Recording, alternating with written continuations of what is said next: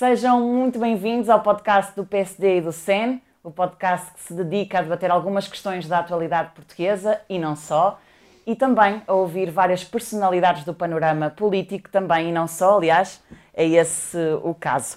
O meu convidado de hoje é o Dr. Rui da Silva Leal, que teve a amabilidade de aceitar o meu convite e quero desde já dizer-lhe que é uma enorme honra e um enorme privilégio estar aqui a conduzir esta nossa conversa. Uh, e vamos hoje falar sobre o famigerado combate à corrupção que tanta tinta tem feito uh, correr por aí. Mas antes de mais apresentar o meu convidado. Uh, o Dr. Rui da Silva Leal é um reconhecido e prestigiadíssimo advogado português, exerce desde 1983, tem escritório no Porto e em Coimbra, integrou diversos órgãos da Ordem dos Advogados Portugueses, destacando-se uh, por ter sido vice-presidente do Conselho Geral e por ter sido também presidente do Conselho Regional do Porto. Foi formador de prática processual penal também na Ordem dos Advogados, no Porto. É docente convidado na uh, Faculdade de Direito da Universidade Católica desde 2004. Foi o representante da Ordem dos Advogados Portugueses na Unidade de Missão para a Reforma Penal, que resultou uh, na reforma do Código de Processo Penal de 2007 Integrou várias comissões e grupos de trabalho como representante da Ordem dos Advogados eh, Portugueses, designadamente a OLAF, da European Anti-Fraud Office, uh, o GRECO, the Group of States Against Corruption, um, a Comissão de Coordenação uh, das Políticas de Prevenção e Combate ao Branqueamento de Capitais e ao Financiamento do Terrorismo e o Conselho de Prevenção da uh, Corrupção. É desde janeiro de 2020 membro do Conselho Superior do Ministério Público, tendo sido eleito pela Assembleia da República. Tem proferido dezenas de conferências um pouco por todo o país, no âmbito do direito penal e do processo penal, informações destinadas a diversos grupos profissionais, advogados, magistrados judiciais e do Ministério Público, médicos, órgãos de polícia criminal, enfim, uh, estudantes, um pouco uh, por toda a comunidade do direito. Doutor Rui da Silva Leal, uma vez mais agradeço o convite, uh, agradeço por ter aceito o meu convite. Como jurista que sou e advogada que sou, é, é, embora com inscrição suspensa, é um enorme prazer estar aqui a falar consigo sobre estes temas. Um, Eu começando, Muito obrigado. Começando pelo início, aquela fatídica noite em que, aliás, aquela fatídica tarde em que vimos um juiz um, durante três horas, uh, uh, enfim, e, e daquilo que resultou desse, desse despacho de pronúncia e de não pronúncia do, do, do juiz Ivo Rosa na Operação Marquês. Uma das coisas que mais surpreendeu e deixou os portugueses incrédulos foi uh, o facto de o juiz estar altamente convencido de que Uh, o ex-primeiro-ministro José Sócrates tinha cometido uma conduta, ou várias condutas de, de corrupção e não ter podido pronunciá-lo ou levá-lo a julgamento por, por esses mesmos crimes, ou vários crimes de corrupção. Precisamente porque uh, os crimes uh, haviam sido prescritos, ou haviam prescrito.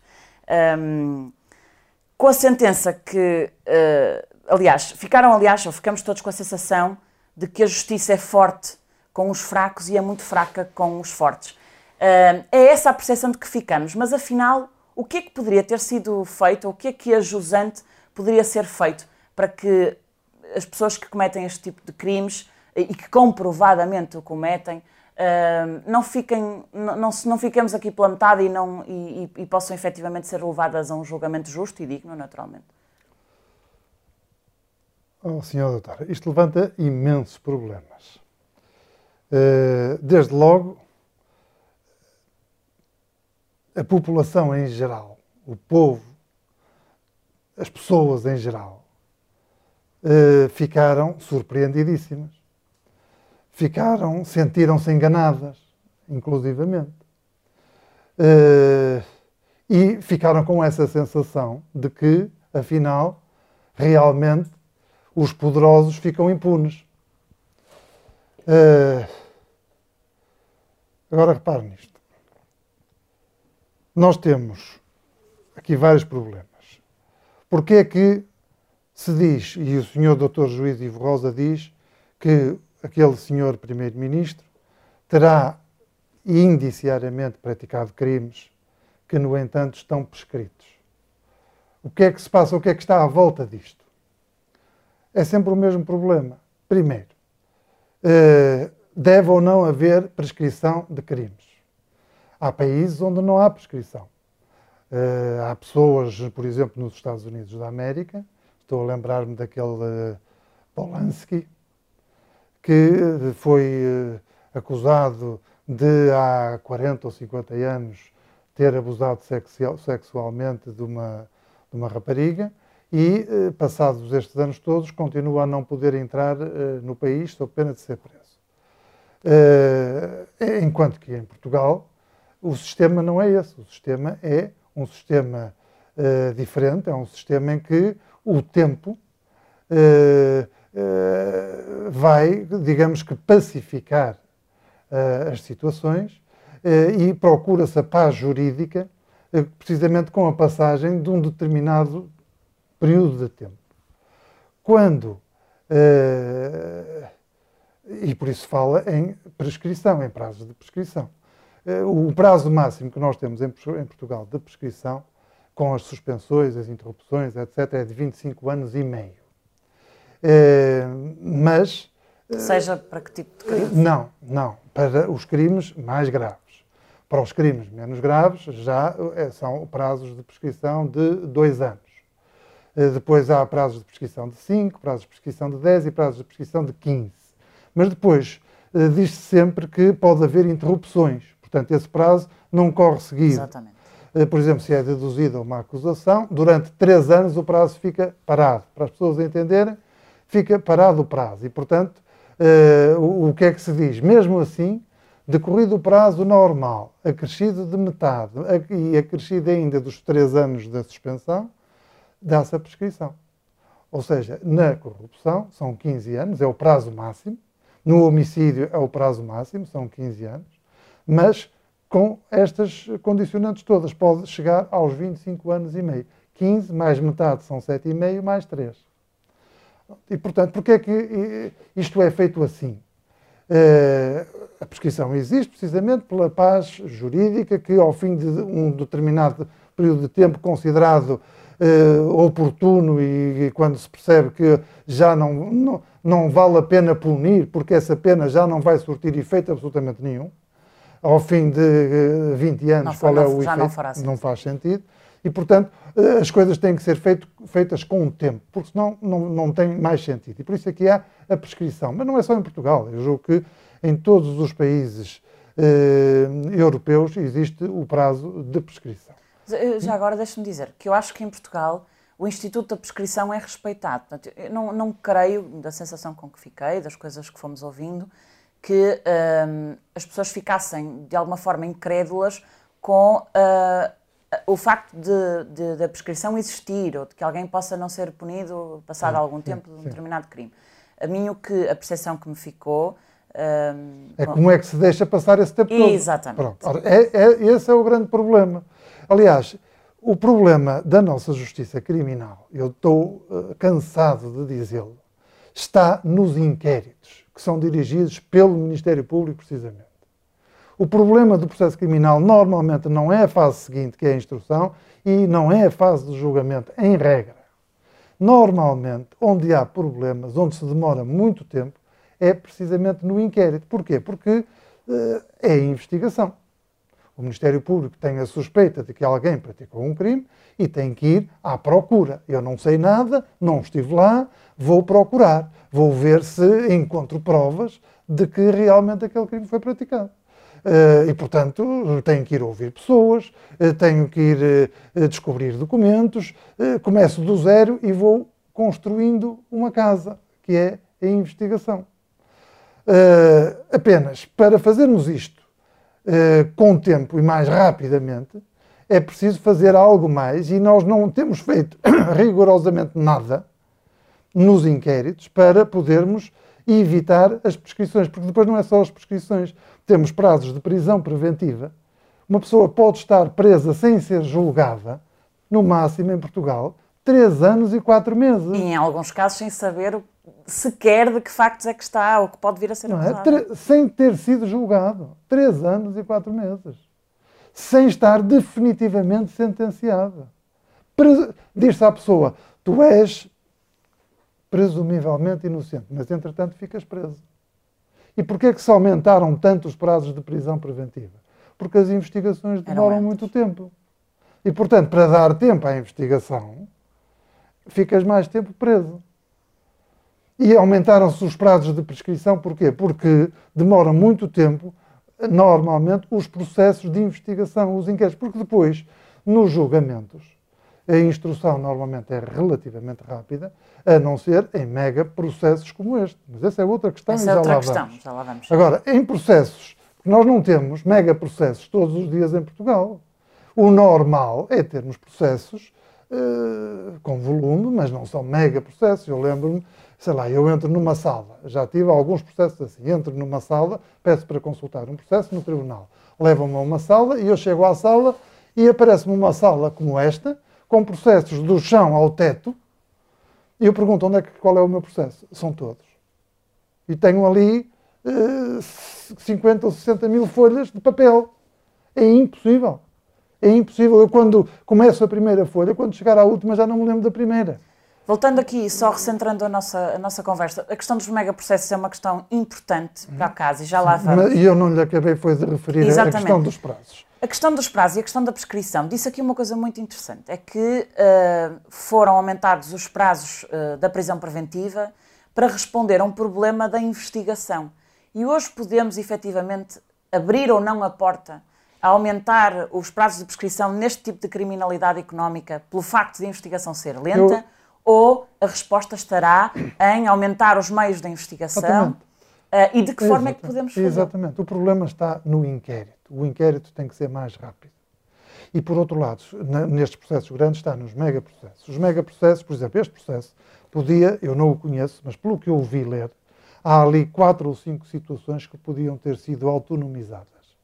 Uh, o BES, a PT, o Valdo Lobo. Valdo Lobo, há ali três ou quatro ou cinco até questões que podiam ter sido autonomizadas.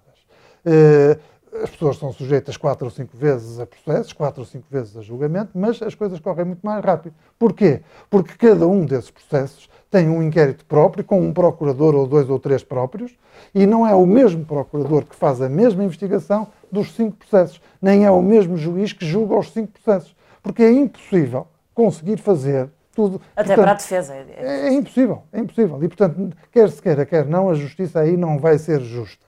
E por isso, o que nós precisamos é, desde logo, alterar a questão e possibilitar e até impor, não fica na mão sempre do Ministério Público decidir se vai ou não autonomizar os processos. Impor que se autonomizem os processos.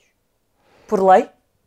Está, há uma norma que já, que, já, que já está, que já prevê, que é aquele uh, artigo 30, salvo erro, uh, do, do, do, do Código de Processo Penal. Estou a falar de cor, mas há uma norma ou duas que prevêem a separação de processos. Agora, uh, não impõe.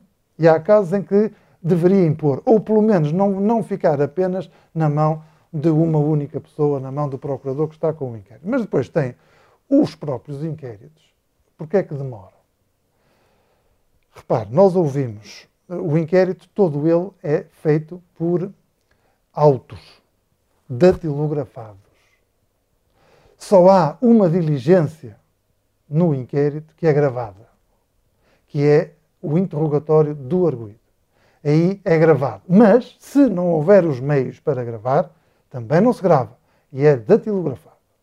E nas polícias, normalmente, sejam nos, nos, nos, na PJ, na PSP, na GNR, em regra, não gravam, não têm não, os meios. É e é tudo datilografado. Embora eu entenda também, porque já cá anda há muitos anos, que dá mais jeito à polícia não gravar e dá mais jeito datilografar. Embora o arguito terá sempre de assinar essas, confirmar Tem, mas normalmente assina aqui, ele assina de cruz. É, é o costume, é o costume. Quando eu estou, não assina, mas claro. isso sou eu. Mas na maior parte das vezes não vão acompanhados. Não é?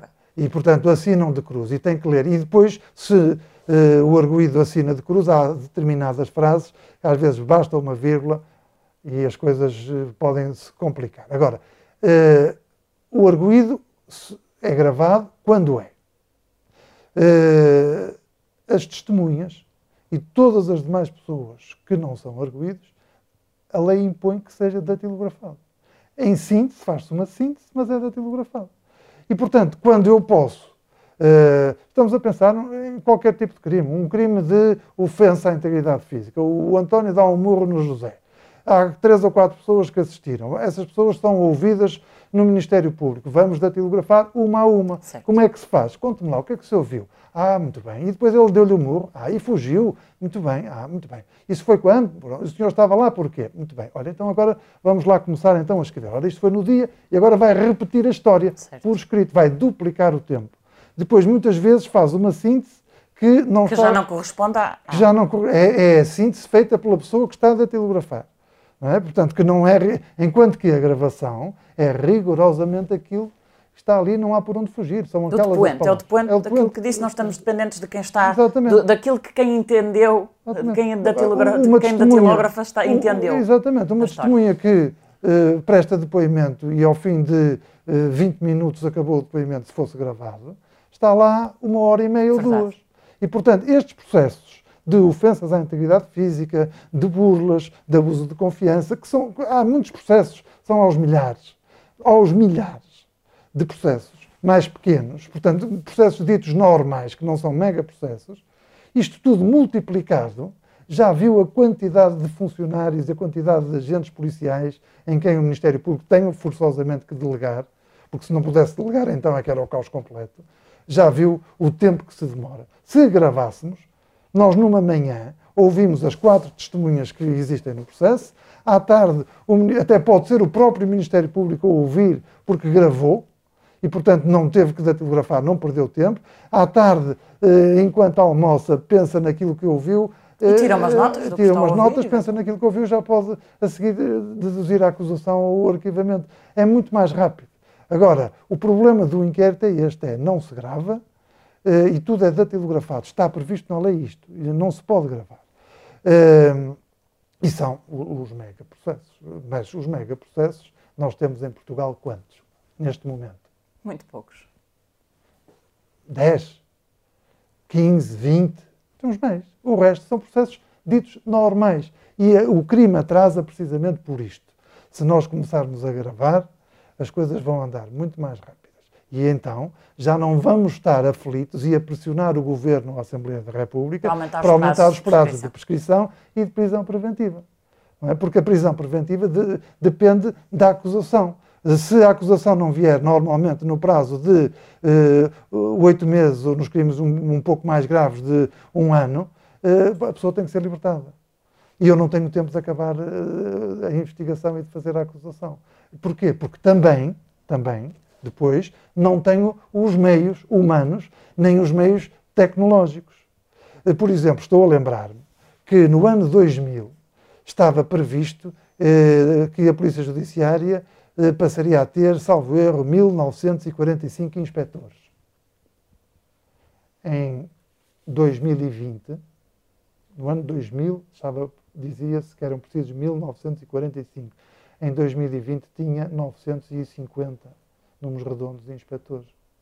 Agora, recentemente, eh, foram admitidos 120, ainda verdinhos, que ainda vão ter que aprender, claro. sem experiência nenhuma. Portanto, eh, não se tem investido nos meios humanos, nos recursos humanos, e muito menos nos, tecnológicos. Nos tecnológicos. Nós chegamos a um tribunal ou, ou à polícia e vemos computadores de, com uh, 10, 15, 15 anos, as impressoras não funcionam, as fotocopiadoras não funcionam, não se está a investir. Quando hoje falamos em sofisticar a forma de investigação, nós não conseguimos sequer fazer o básico. Não. Eu peço para me digitalizar um processo, se eu não tenho meios para digitalizar, muitas vezes dizem-me isto. É? E quando eu digo, mas eu digitalizo, eu levo, eu faço com o meu iPhone, eu, eu digitalizo o processo. Alguns deixam, fazer isso, outros não deixam. Ainda estamos nisto. É? O processo é só meu, do Ministério Público. É muito difícil o Ministério Público largar o processo. É Apesar de a regra não ser o segredo de justiça, ao contrário do que se pensa. O, o, a regra no processo penal, hoje, é a publicidade. Pronto. Agora, uh, é que, se nós não queremos as prescrições a ocorrerem, e repare que, normalmente, os crimes não prescrevem o Ministério Público ou o juiz de instrução, quando já está na fase de instrução, escrevem na capa do processo prazo de prescrição, data tal, e as pessoas estão atentas e normalmente não deixam passar. Agora, aqui Neste caso concreto, que eu não conheço, mas pelo que eu ouvi ler e pelo que li na comunicação social, eh, que não sei se é verdade ou não, essa é outra questão. E as pessoas também se sentem enganadas porque durante 7, 8, 9 anos ouviram dizer que estas pessoas são corruptas e que fizeram crimes e mais crimes e mais crimes. E depois eu ouço ler o, o, o que o senhor doutor Ivo Rosa leu e digo, bom, eles realmente terão praticado crimes, mas alguns foram declarados prescritos. Mega processo. E outros não têm sequer demorou. base. E outros não têm provas. O que é que se passa aqui? É que o problema é este. E, e, como o processo estava em segredo de justiça, isto acontece também com alguma frequência, vão sendo colocadas cá fora, na opinião pública, eh, notícias sobre o que se passa no processo. E depois, curiosamente, é sempre assim: eh, passam cá para fora eh, factos falsos e factos verdadeiros, que é para se poder dizer. Não, é obviamente que não, não para se poder fazer nós, uma espécie de sondagem fomos, à boca da urna. Não fomos nós, porque isso não é verdade. Tem coisas verdadeiras, mas tem outras falsas. Mas isto é feito. Eu já tive casos em que eu tomo conhecimento da acusação contra o meu constituinte, contra no, o meu cliente. Nos mídias. No jornal. Eu li a acusação no jornal e ainda não foi E acha que, que, esse tipo de comportamentos são para, eh, de alguma forma, promover uma, tem... uma, espécie de explicação do outro lado, ou seja, para que as pessoas, é, é, é. vendo-se acusadas, possam de alguma é forma defender-se, perceber que bases de defesa é que têm. O que se passou neste caso. Foi, pessoas, foi isso também. As pessoas todas convencidas, em absoluto, que aqueles crimes todos aquele, foram praticados. E o senhor juiz Repare, isto, isto que se passou, eu vejo acontecer todos os dias nos tribunais. Vem uma acusação, eu defendo-me, e o senhor juiz de instrução criminal vem dizer uh, não é tudo assim, há umas partes que têm que ser julgado, há outras que não. Ou, não senhora, não vai ser julgado, é para arquivar. Ou vai ser julgado por tudo. É por isso que há uh, juiz de instrução criminal. É, os advogados dos arguídos analisaram o processo. E repare, ninguém falou nos advogados dos arguídos que foram absolutamente fundamentais neste processo, porque estudaram o processo, levantaram os problemas, onde eles existem, e o senhor juiz, que é o, ju o juiz das liberdades, que tem que ser independente, note-se bem, o juiz não é o Ministério Público. O Ministério Público é que acusa, o juiz é imparcial, completamente. Tem que se uh, cingir. cingir ao que diz a lei e à sua consciência, e rigorosamente mais nada analisou os factos e disse aquilo que a lei diz. Eu, com estas provas que eu tenho aqui, a lei diz exatamente isto, com estas provas que eu tenho aqui, se eu, com a minha experiência, me conseguir imaginar em julgamento, com estas provas, provavelmente isto dá uma condenação ou, provavelmente dá uma absolvição. Se ele concluir provavelmente dá uma absolvição, tem que arquivar. Não vamos para julgamento, que não vale a pena. Com estas provas, afinal, dá uma condenação, provavelmente. Então, muito bem, a acusação é para andar. Uh, dando aproveitando o modo que deu, uh, por falar na fase da instrução, uh, tem-se ouvido falar sobre, enfim, que a fase da instrução pode ser inútil. O que é que pensa sobre isso? Só quem não anda lá é que pode dizer isso. Ou então vindo, por exemplo, do Ministério Público. Foi o caso. Pronto. Porque o Ministério Público tem que entender que não é Deus e, portanto, o Ministério Público tem que entender que investigou e que deduziu uma acusação, mas que pode estar errado. É? E, portanto, tem que se dar a oportunidade de o arguído tentar evitar o julgamento, porque quer se queira, quer não, ser sujeito a um julgamento, isto está mais que visto, é um estigma para a vida. Portanto, eu... O sim... Porque nós estamos aqui, desculpa interromper, nós estamos concretamente a falar de, deste caso que gerou uh, muita polémica, mas a verdade é que uh, qualquer um de nós pode, pode ser sujeito a uma situação destas, a uma, a uma denúncia, uh, qualquer um de nós a, a, um, a, um, ou outro indício e depois na, na prática não tem não Qualquer não um de nós pode ser uh, sujeito de uma denúncia. podem acusar-me de ter, sei lá, de ter violado o segredo de justiça eu, como advogado, há um processo que está em segredo de justiça e eu dei as notícias cá para fora e acusarem-me de que eu fiz isso, ou dizerem que eu pratiquei um crime de violação, ou dizerem-me que eu matei alguém, eh, e, eh, ou dizerem que eu falsifiquei um documento, ou dizerem que eu me apropriei de determinadas quantias, E aquela fase é fundamental para podermos produzir prova de que isso não o, aconteceu. O Ministério Público faz a investigação e diz: Eu tenho indícios de que sim. E eu olho para a prova e digo: Não, mas uh, isto está mal analisado e, além disso, eu tenho outras provas que demonstram que não é assim. Quero, antes de ir para julgamento, quero que um juiz de instrução analise esta acusação e diga se é o Ministério Público que tem razão ou se sou eu, se vamos ou não para julgamento. E o juiz vai decidir. E o que o juiz decidir, repare nisto, se o juiz decidir que vamos para julgamento com a acusação do Ministério Público, a lei não permite recorrer. Se o juiz Ivo Rosa tivesse decidido como decidiu a acusação, estávamos já na fase de julgamento total. Quando o juiz decide que não vamos para julgamento e, portanto, decide contra a acusação, certo. aí já há recurso. Até nisto os arguídos ficam prejudicados. Eu não posso recorrer quando sou pronunciado, como aqui na parte, a não ser. É uma espécie de confirmação. É? Quando há uma confirmação superior, não há, não, não há Mas não posso recorrer. recorrer. Agora, se o juiz arquiva, já se pode recorrer. Mas bem, tudo bem.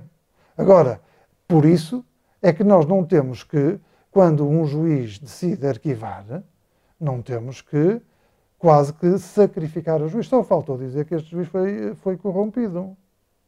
Não é? Repare, eu não conheço o, processo. o processo, não conheço os arguídos, tenho, eh, não quero conhecer e tenho pena de quem conhece, como eu costumo dizer.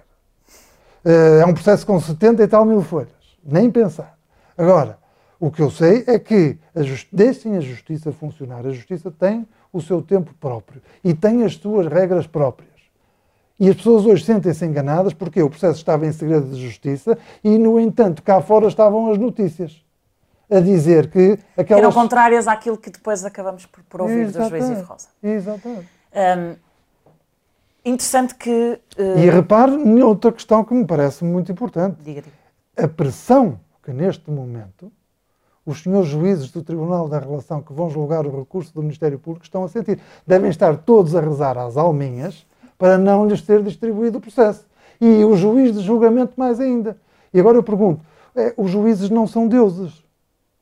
São pessoas, são seres humanos como nós, que se vão sentir pressionados, que vão sentir-se com medo de... O próprio juiz Ivo Rosa teve uma tarefa dificílima, sujeito a uma, uma enorme pressão. Ele teve coragem, ao fim e ao cabo. Até pode ter errado, não sei se errou, se não, não errou, eu não faço ideia nenhuma. Agora, que teve coragem, teve. Ele decidiu segundo aquilo que a sua consciência determina. Ele diz: Eu leio a lei, leio o processo e chego a esta conclusão, não posso decidir de outra maneira. Ou nós queremos um juiz que decida de forma diferente daquilo que pensou. Ora, bom, eu, Permeável eu, à pressão pública. Eu entendo que o, o arguído deve ser uh, absolvido, mas eu vou condená-lo. É isto que nós queremos? Porque é isso que as pessoas esperam de mim. É isso que as pessoas esperam de mim. Não há prova nenhuma, mas eu vou ter que o condenar. Era o que faltava, senão crucificam-me. É isto que nós queremos de um juiz? Eu não quero. Doutor, aqui uma questão importante. quando perguntado sobre o que é que naquele concreto processo falhou e que deixou ah, a população, os cidadãos revoltados e com a sensação de que a justiça não funciona, a verdade é que depois desta conversa ficamos com a sensação de que existem já vários mecanismos na lei que permitiam, de alguma forma, ultrapassar estes problemas. Uh, e fazendo aqui um, uma espécie de resumo, portanto, em relação aos megaprocessos, uh, uh, o Soutor disse aqui que, que, existe já na lei a possibilidade deles não serem, ou melhor, de, de, de serem autonomizados e, portanto, que é importante que isso não fique só nas mãos do Ministério Público. Falou-nos aqui sobre ah, enfim, isto é chocante até para quem nos está a ouvir perceber que ainda hoje a justiça funciona desta maneira, que todos os depoimentos são reduzidos a escrito, portanto foi isso que disse aqui, portanto, há, em autos, uma síntese, são, são datilografados e depois ainda existe aqui a, questão de estarmos permeáveis àquilo que a outra pessoa que está a datilografar entendeu do que foi dito, isso é outra Porque questão. vai fazer a sua É outra síntese. questão que nos deve preocupar. Portanto, disse aqui também que faltam meios humanos uh, e faltam meios tecnológicos dos mais simples e banais, quanto mais uhum. aqueles que hoje se exigiam, uhum. porque o crime está cada vez mais uhum. sofisticado. Portanto, fazendo aqui um resumo, disse-nos três coisas muitíssimo importantes que, se fossem feitas, uh, hoje podíamos não estar na situação de estar a debater este crime em concreto, estar a clamar por justiça naquele caso em particular. Um, o que também nos dá a sensação de que os meios já existem, não são eficazes. Portanto, a pergunta que lhe deixo aqui para depois também passarmos para outras questões que se prende, por exemplo, com a proposta do, da Associação Sindical de Juízes. Mas antes de lá irmos, é uh, afinal, nós precisamos ou não de uma reforma da justiça? Afinal, nós precisamos de introduzir uma outra uh, alteração ad hoc à lei? Ou o que temos basta-nos, o que precisamos é que, é, que, é que o funcionamento da justiça seja eficaz? Nós precisamos de uma reforma estrutural.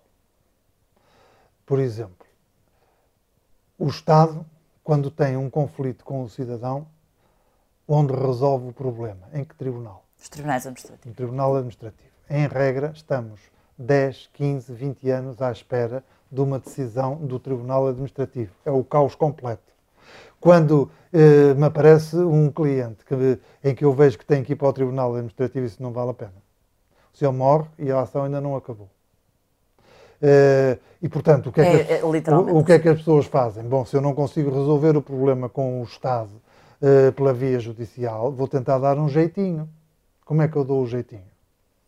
E é aí que começa a haver, a aparecer o, o dinheiro por fora. A pequena corrupção. Uh, que, que, são aos milhões. É, a pequena corrupção é que transforma isto em milhões e milhões de euros. a grande corrupção é mais fácil de descobrir porque, veja o que se passou aqui, como é que um primeiro-ministro que tem o ordenado que tem, tem dinheiro para ter aqueles bens todos. Ou bem que teve a herança de não sei quem, ou bem que teve um amigo que lhe gosta muito dele e que lhe dá dinheiro. Uh, não sei se é verdade, se não é. Ele diz que sim, mas as pessoas dizem que não, não sei. Uh, mas o certo é que esse dinheiro está à vista, esses bens estão à vista. É? Agora, quando eu quero construir uma casa mas não estou a conseguir uma licença rápida, se calhar com uns mil euritos no funcionário eu consigo a licença mais rápida. O facilitas-me. Não é? Facilitas-me. Ou até não dou mil euritos. Faço um favor e amanhã pago com outro favor. Cobra. E isto acontece com muita frequência, mas não é só uh, uh, nas câmaras, isso acontece em todo lado. Acontece, estou a pensar nos tribunais. Nos hospitais. Nos hospitais. Uh, em todo lado é o jeitinho, ou com algum dinheiro ou com o favor.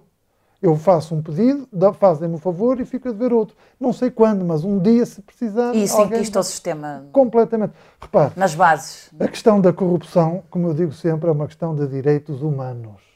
Porque são milhões de euros que são eh, desviados da, do destino que seria o mais correto, que seria a educação, que seria saúde. a saúde, que seriam os transportes, que seria a justiça. E, portanto, as, há populações inteiras a passar fome e com pobreza e que eh, podiam não estar nessas situações. E, portanto, isto é uma questão autêntica de direitos humanos. Tem que se olhar para isto. Mas tem que se olhar para isto como? Uh, não é com enriquecimentos ilícitos, isso é um populismo tremendo porque se agora tivermos uma lei que diz que se pune um enriquecimento ilícito, vamos continuar a ter a corrupção na mesma. Não é por aí. Isto é estrutural. Eu tenho é que resolver o problema dos tribunais administrativos em primeiro lugar. Depois, em primeiro lugar, não, é tudo em simultâneo. Como é que se resolve o problema dos tribunais administrativos? O problema dos tribunais administrativos é por que motivo é que o Estado há de ter um tribunal próprio para uh, dirimir os seus conflitos com os cidadãos. Tem que vir para o. Tem que ser tratado como uma pessoa coletiva normal. todas as Vem para o tribunal comum, como nós e vem discutir os problemas connosco. Pode ter depois regras mais próprias aqui ou ali, mas eh, as regras processuais têm que ser sempre as mesmas. Depois, se calhar, precisamos de mais juízes, se calhar precisamos Defendem então a extinção dos tribunais administrativos? Eu, eu, eu reparo, se, se, os extinguimos e continuamos com as mesmas regras, não vale a pena. É? Portanto, nós temos é que pensar o que é que se está a passar ali, e precisamos de mais funcionários, precisamos de mais uh, juízes, precisamos de mais procuradores, eh, e, portanto, precisamos de apostar nos recursos humanos. E depois, precisamos de apostar, de apostar na formação deles. Sem dúvida. Tem que saber o que estão a fazer. Ter muita gente que não sabe o que faz, ou que sabe mal, ou que não está bem preparada, não vale a pena.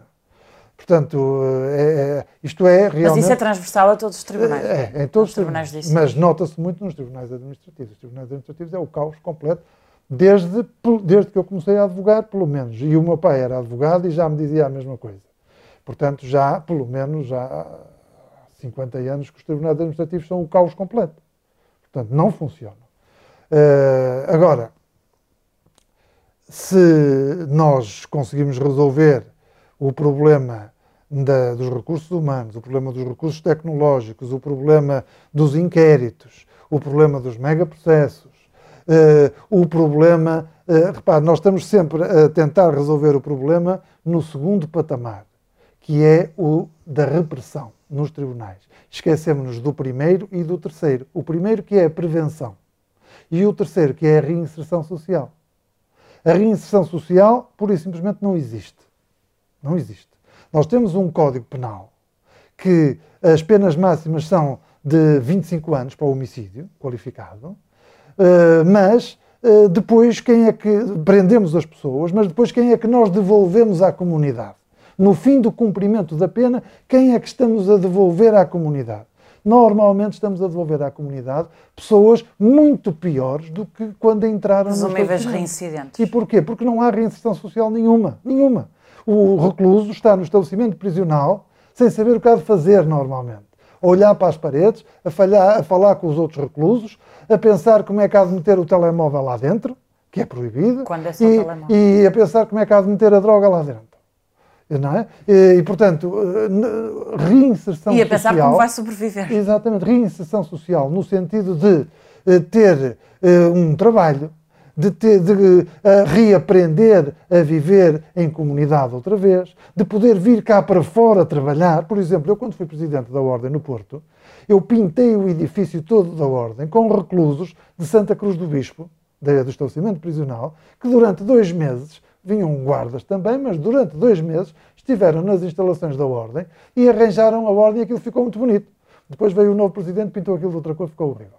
Mas uh, na altura ficou muito bonito e fizeram um trabalho excelente. E enquanto ali estiveram, foram, iam conversando com os funcionários, eh, comigo, com outros advogados que lá estavam, foram ajudados a ser reinseridos. E se isto fosse feito comumente, com protocolos com empresas que pudessem admitir reclusos eh, que não fossem considerados perigosos, porque para esses tem que ser encontrado com outra escolas forma, profissionais. É? com as escolas profissionais, etc. Aí sim havia uma verdadeira reinserção social. Só que depois é sempre isto. Eh, gastar dinheiro com reinserção social. Deixa-os estar na cadeia que estão lá muito bem. Só que esquecem-se as pessoas. Vamos pagar isso mais à frente. Vamos pagar mais à frente, porque quando saírem vêm muito piores. Vêm até zangados, vêm vingativos. Percebe-se? Portanto, o terceiro patamar está esquecido. É aí que tem que se apostar. E no primeiro, na prevenção? O primeiro é a prevenção. Temos que fazer isto. Temos que perceber onde, porque é que ocorrem este, este, tipo de crimes, as corrupções e a criminalidade económica ou financeira. Como é que ocorre, onde ocorre e porquê. E colmatar o é? Eh, eu tenho que ver que é na contratação pública, eu tenho que ver, eh, aí muito nos, na, atos, administrativos. nos atos administrativos. Eh, também nas empresas privadas há corrupção, obviamente, obviamente. Portanto, nós temos é que tentar perceber como combater isso. Primeiro, eu sei escrever. A senhora doutora sabe escrever, mas quando escreve o nome Sofia, não tem que pensar, a Sofia tem um S e um O. E depois a seguir, qual é a letra que vem a seguir? Não tem que pensar nisto, sai-lhe automaticamente. Interiorizou isso de pequenina. E nós temos que também ter uh, formas de, desde miúdos, desde pequenos, conseguirmos ter uma educação que nos leve a interiorizar esta forma de estar em comunidade. É o educar para a cidadania. Mas muitas vezes há pessoas não é? que, não, que não crescem nessa, nesse meio familiar. Na escola, nós temos que ter, obrigatoriamente, não é as cadeiras de religião e moral.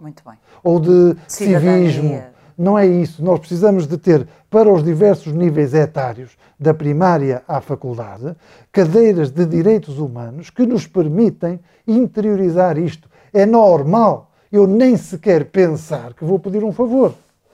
É normal eu nem sequer pensar que vou tentar um jeitinho. Portanto, isto tem que ser interiorizado, desde logo por aí. Mas isto vai demorar duas ou três gerações e ainda não começamos. Eh, portanto, temos que ir já aos adultos. Nós temos, por exemplo, o, o, o Conselho de Prevenção da Corrupção, que funciona no, no âmbito do Tribunal de Contas, onde eu estive, em representação da Ordem dos Advogados, que está a fazer um trabalho eh, meritório, porque vai a estas instituições. Eu lembro-me, estive, por exemplo, num centro hospitalar nas Caldas da Rainha, onde estivemos em eh, debate com todos os funcionários, com todos os médicos, os, os enfermeiros, a, a, falarmos sobre formas de prevenir a corrupção. Uh, perceber comportamentos que indiciam corrupção. Uh, nós não podemos ter sempre as mesmas pessoas encarregadas de comprar uh, os lençóis para as camas do hospital nós temos que ir formando equipas de três ou quatro pessoas que vão sendo alteradas com periodicidade, para que as pessoas não ganhem hábitos eh, errados.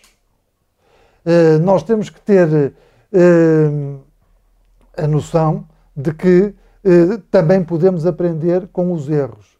Porque é que isto aconteceu? Uh, temos uh, aquela questão do whistleblower, uh, do, do, de, esta diretiva que há de ser agora, há de ser agora, há de ser, como é que se diz?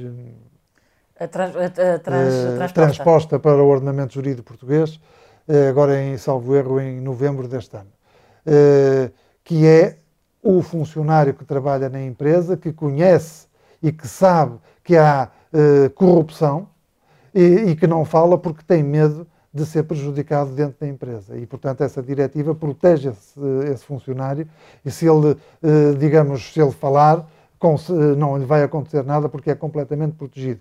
Eh, isto é, há um conjunto de ações que poderão ser aqui eh, ser feitas e trabalhadas para prevenir a corrupção. E para não atuarmos sempre naquele segundo grau. E, e sobretudo. E de estar constantemente a correr atrás de prejuízo. Acontece o caso Sócrates, vamos mudar aqui. Acontece, não, isso é o pior que se pode fazer. Acontece o caso Casa Pia, vamos é, mudar ali. Legislar em cima do caso concreto é o pior que se pode fazer. Muito bem. Uh, vamos só, estamos já a terminar, mas há duas uh, questões que tenho de lhe fazer. Uh, uma que tem gerado também muita discussão e muito debate, que é a questão da, da justiça negociada, da, de, agora diz também no mercadejar da sentença, que é uma espécie de delação premiada, mais ou menos como vai acontecendo também no Brasil. Eu acho que era importante distinguirmos estes conceitos e perceber se efetivamente isto é aplicável em Portugal ou se já existem mecanismos para, para o aplicarmos. Um, e depois uma, uma última questão, uh, o Soutor já abordou este tema, um, Contudo, eu acho que era muito importante irmos mais a fundo, porque esta é também outra, uma, uma questão que tem estado, uh, que, tem, que tem produzido muita polémica, que é uh, a questão do enriquecimento ilícito. Um, o enriquecimento ilícito comporta alguns riscos uh, e eu penso que as pessoas não estão sensibilizadas para esta, para esta matéria. O Tribunal Constitucional veio já pronunciar-se por duas vezes dizendo que estamos perante um crime que é inconstitucional porquê que o crime é inconstitucional e, porque, e como é que podemos, se é que devemos, ultrapassar essa inconstitucionalidade. O, o, Presidente da República já vai dizer, eu há 10 anos já dizia uh, que havia aqui formas de ultrapassarmos isso. Temos mesmo de ultrapassar essas questões ou o que já temos, uh, que se for aplicado com eficácia, pode já trazer uma justificação do, do, do património e, da, e, se, e se o património é ou não condizente com os rendimentos destas pessoas? Deixa eu ver se eu consigo ser muito sintético para, para, para as pessoas perceberem. Um qualquer processo criminal. Eu sou arguído. Quem me está agora a ouvir, o Sr. António ou a Sra. Maria, é arguída. Não praticou crime nenhum ou praticou um crime, não interessa. Mas é arguída e vai ser uh, investigada e vai ser julgada. Ou o Sr. António tem um filho, o filho do Sr. António, ou o filho da Sra. Maria que praticaram um crime de tráfico de droga, de furto, eh, de eh, condução com álcool.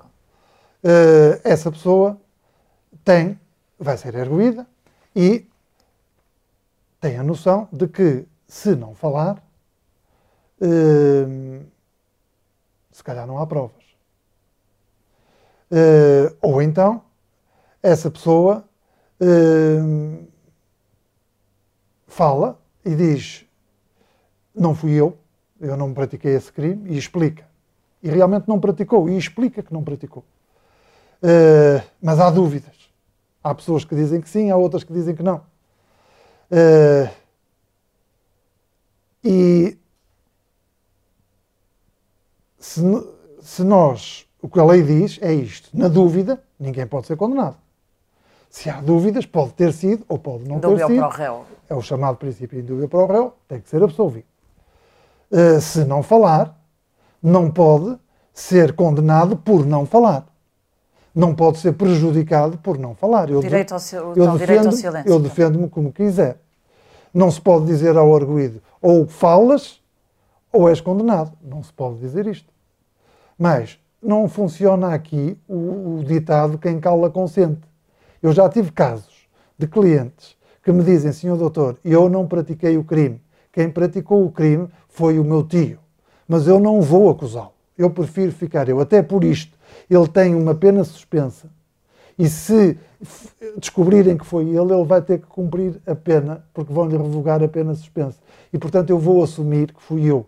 Eh, ele atropelou uma, uma pessoa na passadeira, matou-a, fugiu, já tinha tido um acidente idêntico que estava com pena suspensa, agora se for outra vez vão-lhe revogar a pena suspensa. Portanto, ele fugiu e eu apresentei-me a dizer que fui eu. E uh, esta pessoa depois chega a julgamento e porque apresentou-se na polícia, mas em julgamento cala-se e não diz nada. E chega ao fim e é condenada com as provas que há, porque ele apresentou-se, etc.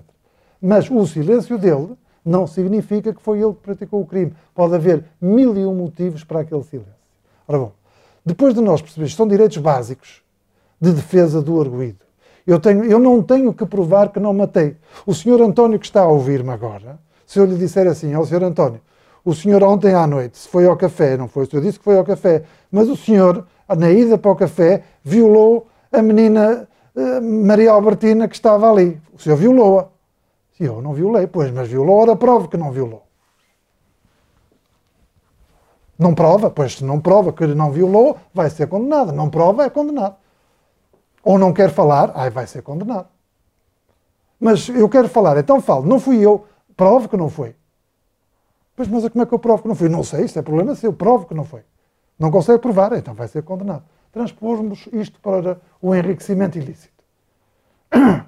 A primeira forma, em 2012, do crime era quem adquirir ou possuir um património incompatível com os rendimentos legítimos, património esse que não, sem eh, origem lícita determinada, é assim que dizia, é punido com uma pena de prisão até três anos, salve.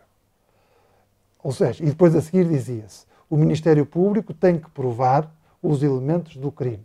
Ou seja, não dizia o Ministério Público tem que provar a ilicitude a origem ilícita do património. Dizia, o Ministério Público tem que provar os elementos do crime, ou seja, tem que provar que não se sabe se aquele património tem origem lícita ou não. É diferente. É diferente.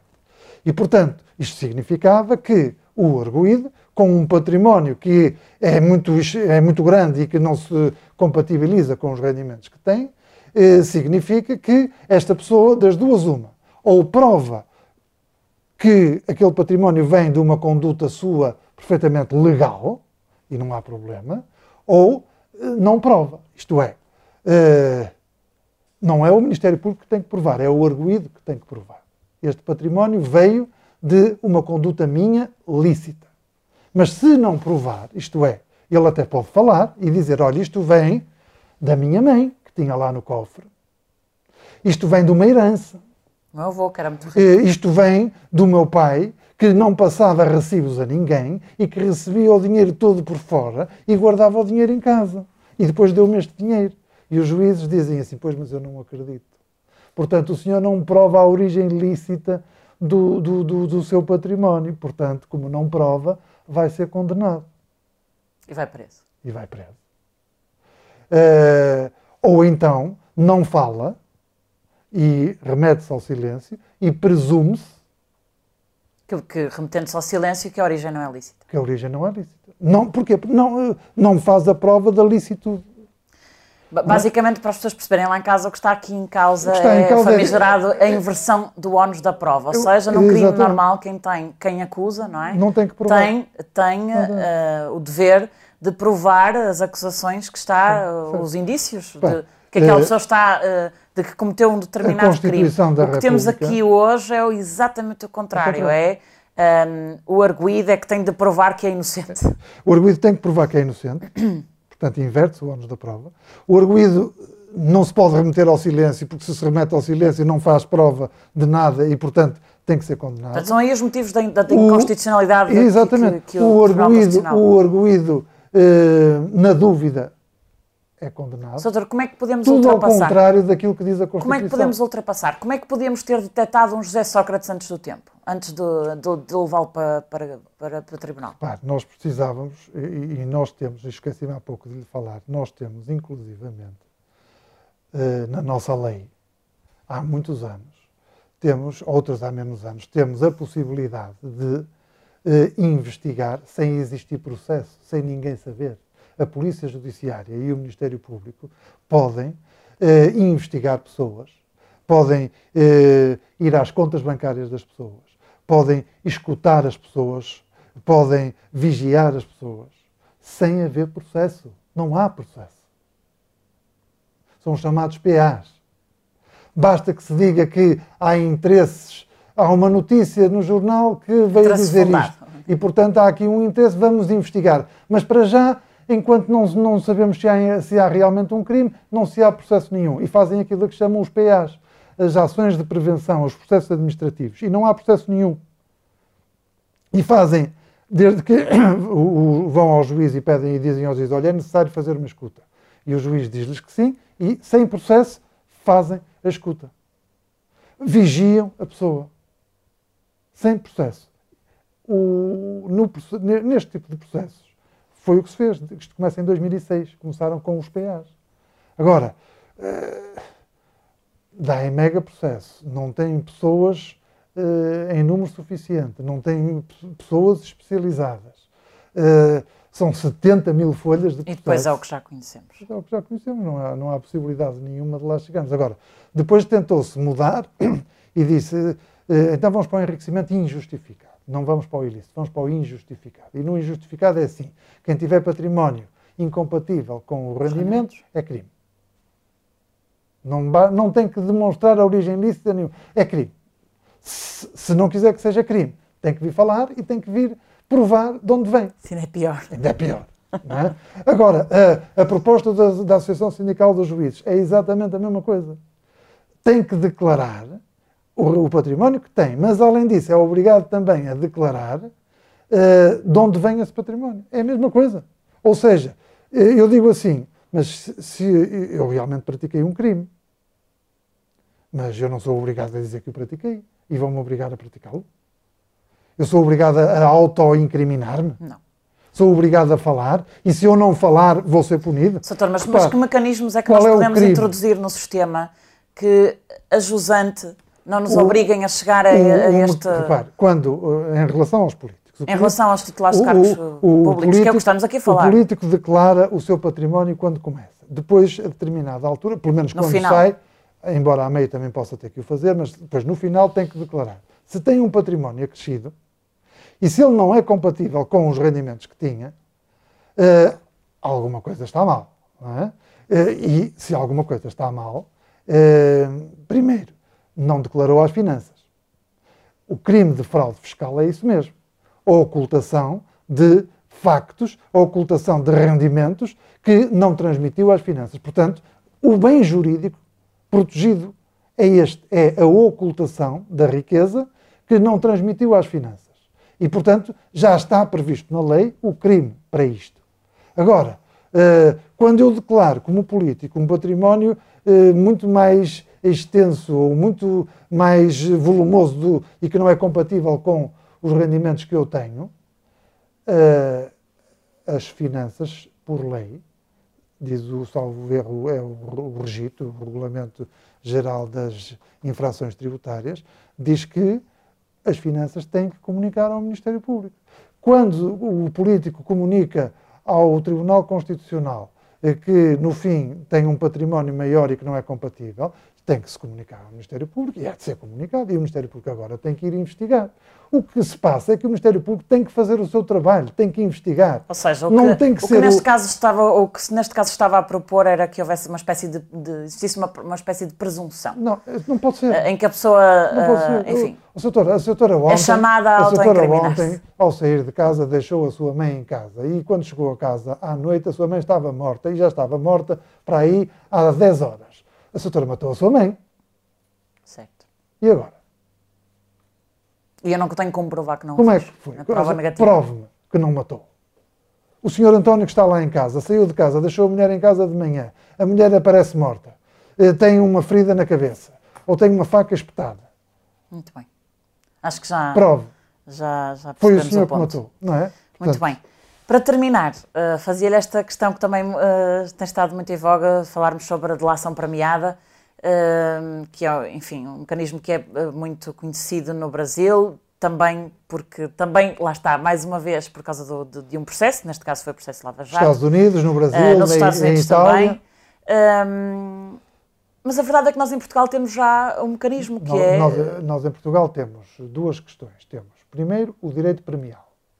As pessoas que eh, confessam o crime, as pessoas que colaboram com a investigação, Uh, a lei prevê, nos casos, obrigatoriamente a dispensa de pena e, noutros casos, a prevê uh, a possibilidade da dispensa de pena ou até a suspensão da pena. E, noutros casos, a atenuação. E a atenuação. Portanto, depende do crime, e, porque há casos em que impõe e o juiz quer queira, quer não, tem que dispensar de pena, e há outros que fica na dependência da decisão do tribunal.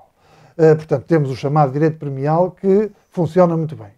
Agora, o que uh, se pretende é, e, e, neste documento, na resolução do Conselho de Ministros de 6 de Abril, uh, portanto, que apresenta a Estratégia Nacional de Combate à eh, Corrupção, vem previsto a negociação das penas em fase de julgamento com o juiz, desde que o arguído confesse.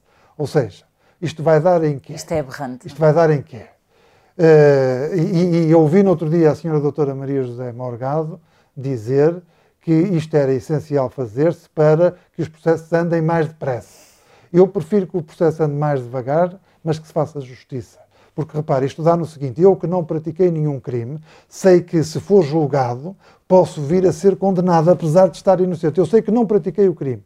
Mas o juiz pode entender. Então eu vou aceitar uma pena mais Exatamente, pequena. Vou aceitar uma pena mais leve. Isso é muito o que acontece nos Estados Unidos. E, no entanto, estou inocente. Acontece imenso nos Estados Unidos. Exatamente. Ou então, aquela pessoa que realmente praticou um crime e que vai negociá-la para conseguir uma pena muito mais leve. E, portanto, um bom negociador consegue bons resultados. E, portanto, vamos transformar a justiça num negócio.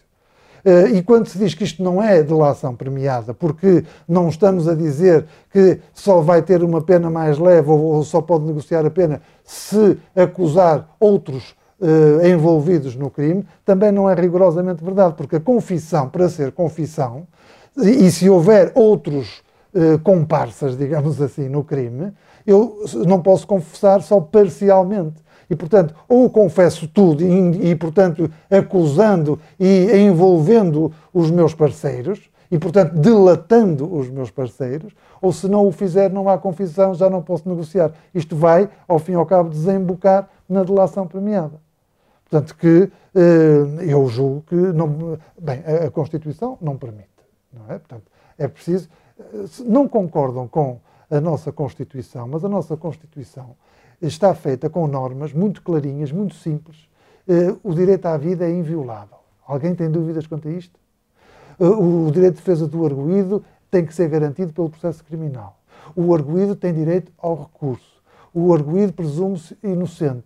Uh, alguém tem dúvidas quanto a isto? Podemos dizer assim: eu não concordo, muito bem, mas então vamos alterar a Constituição. A Constituição é a mãe das leis, manda nas outras leis todas.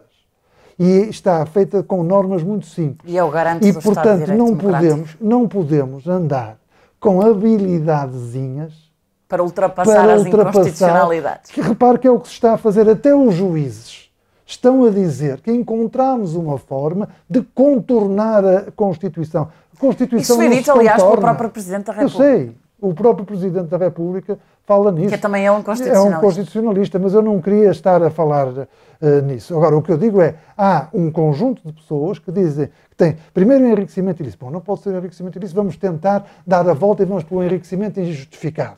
Já não precisa ser ilícito, basta que seja injustificado. Agora já vêm dizer, uh, não lhe vamos chamar nem ilícito nem injustificado, vamos chamar-lhe crime de ocultação de riqueza, como diz a Associação Sindical dos Juízes mas que chega ao fim e continua a ser o enriquecimento injustificado. Ou justifica o património, ou então é punido. Continuamos a presumir a prática do crime. Eu prefiro ter, em, eu sei que tenho mil pessoas, destas mil pessoas há uma que praticou o crime. Não sei qual foi. Vamos prender as mil? Ou vamos, ou vamos deixá-los todos em liberdade, mesmo sabendo que há um deles que é culpado? Muito bem. É exatamente este o problema. Há direitos básicos Cuidado, eu chamo a atenção disto, porque só para terminar, doutora Sofia, eu lembro-me aqui há uns anos que se dizia assim: a prova indireta só pode ser aplicada e vamos admiti-la para os crimes económicos, para as faturas falsas, por exemplo. Mas. Hoje, a prova indireta aplica-se a todos os crimes. Uh, aqui, se vamos começar a admitir a inversão do ónus da prova, uh, uh, na dúvida condena-se, não fala é culpado, temos um é, Estado só para, é só para o crime de corrupção. Amanhã estamos em todos os crimes. Eu pergunto, é isto que nós queremos? Uh, Coloquem-se no lugar dos arguídos. Amanhã qualquer um de nós, bem ou mal, pode ser constituído arguído e pode ser sujeito a um processo criminal. Quer estas regras? Para si? Para o seu filho? Para os seus familiares que podem ser arguídos? É isto que quer? Ou quer regras fundadas prova-se a minha culpa, eu sou condenado. Não se prova, eu sou absolvido. E um direito a um, julgamento. E, o direito justo. a um julgamento justo. Muito é? bem. Doutor, penso que percebemos, uh, ficamos aqui eu é com é outra agradeço. sensibilidade. Uh, às vezes, uh, a propósito do clamor popular que sentimos todos a, propósito da Operação Marquês. E bem, as pessoas sentem-se enganadas e bem, porque, como disse, claro. também foi criada aqui eu uma percebo. expectativa. enfim, muito obrigada pela sua presença. Eu é Foi agradeço, um gosto enorme ter esta, esta é conversa consigo, também porque sou, enfim, uma entusiasta do tema. Nós voltamos na próxima semana. Muito obrigada.